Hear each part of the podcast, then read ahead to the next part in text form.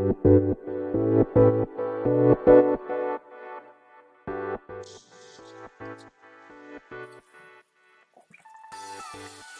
い、始まりました。本を読んでは独り言ラジオ。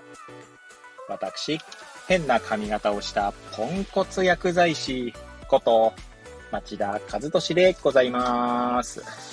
はい。というわけでですね、今日も読んだんだか、読んでいないんだか、積んだんだか、積んでいないんだか、といった本たちの中からですね、一冊紹介して、ゆるーりと語っていきたいと思います。本日お届けいたします本は、絵本ですね。始まりの日。ボブ・ディラン作。ポール・ロジャース絵。アーサー・ビナード役ですね。はい。こちらは、えー、っと、これは、岩崎書店ですね。から、2010年3月、第1釣り発行となっております。はい。では、いつものように、この本と出会ったきっかけ、本書の内容を紹介し、最後、独り言といきたいと思います。まあ、きっかけに関してはですね、私の番組でまあ絵本を紹介するときには大体でございますけれども、えー、図書館で、まあ、タイトルから借りたという感じですね。タイトルを見て、まあ、借りましたというとこですね。こちらは大槌町立図書館で借りた絵本でございます。はい。で、まあ、あとはですね、まあ、以前もお話ししていますけれども、どちらかというと、日本人じゃない方の、まあ、原作というんでしょうか。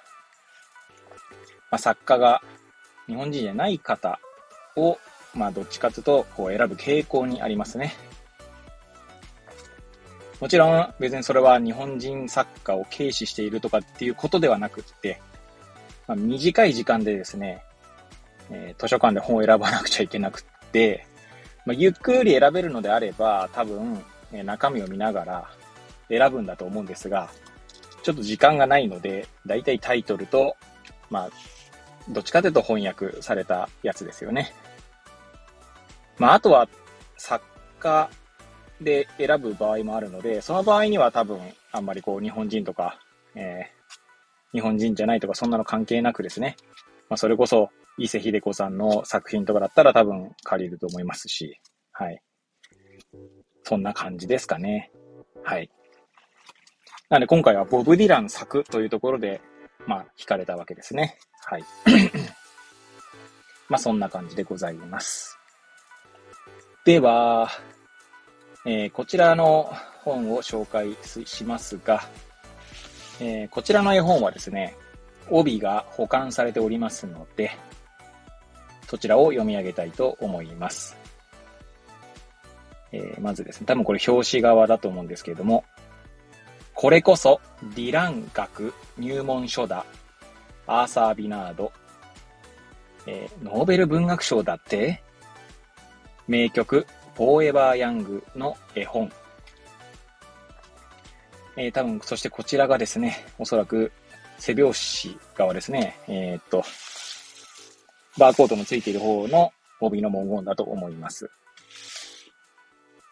えアメリカ生まれの詩人、アーサー・ビナードによる美しい日本語訳。フォーエバー・ヤングを始まりの日と訳したアーサー・ビナード。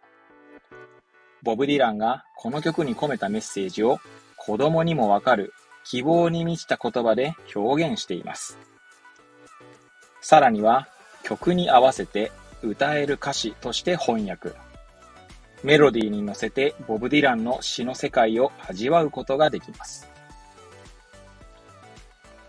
絵でたどるボブ・ディランの半生、探し絵の楽しみも。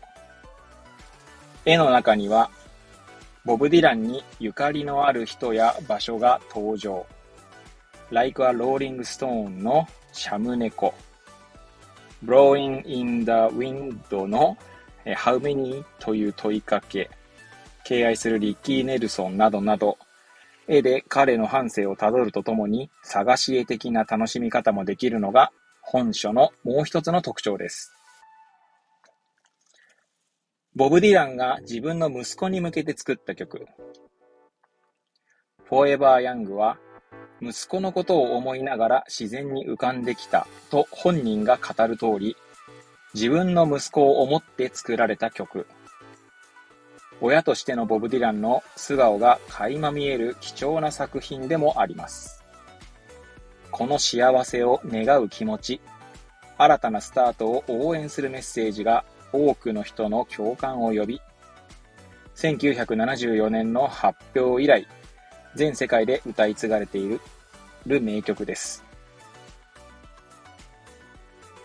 ボブ・ディランの歩んできた道のことをロックって呼ぶんだよ。三浦淳。はい。こんな帯の文言がありました。では、一応表紙のカバーですね。カバーの内側の文言。こちらも、えー、読み上げたいと思います。僕は一人、アリゾナ州に行って、そこで息子のことを思いながら、Forever Young という歌を作った。別に作詞作曲をやろうと意気込んだわけではなく、自然に浮かんできて、そのまま出来上がった。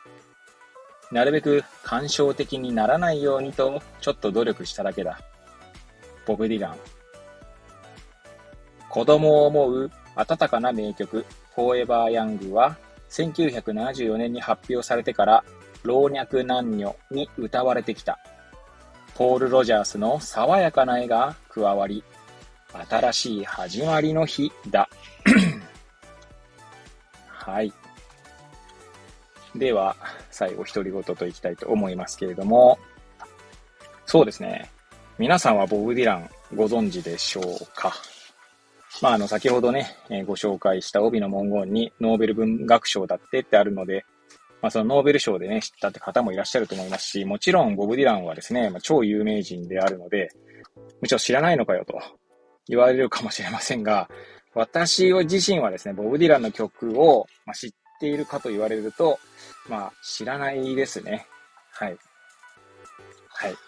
なので、まあ、そういう意味では、えー、こちらの本をですね、なんか読むことでですね、えー、フォーエバーヤングを聞いてみたくなったというところでございます。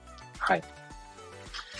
いや、でもあれですね、改めて、いや、一回ですね、これ借りて、一回か？二回ぐらい、こう、息子に読み聞かせていたんですけど、まあ、それだけでもすごいなんかいいなと思っていたんですが、改めてこうしてですね、あの、私の番組、えー、本を読んでは独り言ラジオで紹介したことで、まあ、今までの時間ですね。なんか、あ、そうなんだっていうのがいっぱいあってですね。息子に読み聞かせるときにですね、帯の文言は読まないんですよ。なので、あ、そういう絵本なんだというのが分かりましたし、あとはですね、あの、アーサー・ビナード。はい。まあ、私の番組をお聞きの、えー、方がどれだけいるのかは分かりませんが、以前にもアーサー・ビナードの絵本ですね、当たったり、作品を確か配信していたと思います。えー、アーサー・ビナードのですね、えー、日本語の詩ですね。詩。で、え釣り上げてはという、詩があって、ここで、これでですね、中原中也賞を受賞しております。ということでな、釣り上げてはは、えー、購入した、したんですね。というので、息子に読み聞かせるときにはですね、作者名とか読まないので、まあ、ボブ・ディランの作品ぐらいしか、えー、正直目に留めてなかったんですけど、翻訳者先ほどね、読み上げて、ああ、アーサビナードなんだと ね、思ってよりこう、親近感が湧いた次第ですね。いやー、なんかこちらの絵本もいいですね。確かにこの絵がとても個人的には素敵な絵だなと思って。爽やかな絵とね、先ほど書かれてましたが、確かにそうですね。なんか爽やかな絵という表現がものすごくいいなと思う絵です。まあ、絵はね、ちょっとこう、音声では紹介できないので、まあ、ぜひですね、この始まりの日という絵本を借りていただければと思いますし、まあ、購入する際にはですね、こちら、えー、定価が本体価格1600円プラス税となっておりますので、まあ、ぜひですね、ご購入いただいて手に取っていただけるのもいいんじゃないかなと思います。私はですね、これちょっと、なんか欲しいなと思っているんですが、正直欲しい絵本が多すぎてですね、まあ、全部買えないんですね。なんでちょっと欲しい絵本リストにはちょっとストックしておこうかなと思います。はい。はい。ということでですね、そんな感じで今日の配信も終えたいと思います。えー、本日はですね、始まりの日という絵本をお届けいたしました。くだらない私の番組ではございますが、えー、また遊びに来ていただけると嬉しゅうございます。そしてそして、えー、リンクの方も貼っておりますけれども、ノートですね。ノートに記事を、毎日投稿しておりますので、そちらの方にもですね、遊びに来ていただけると嬉しゅうございます。それではまた次回お会いいたしましょう。ごきげんよう。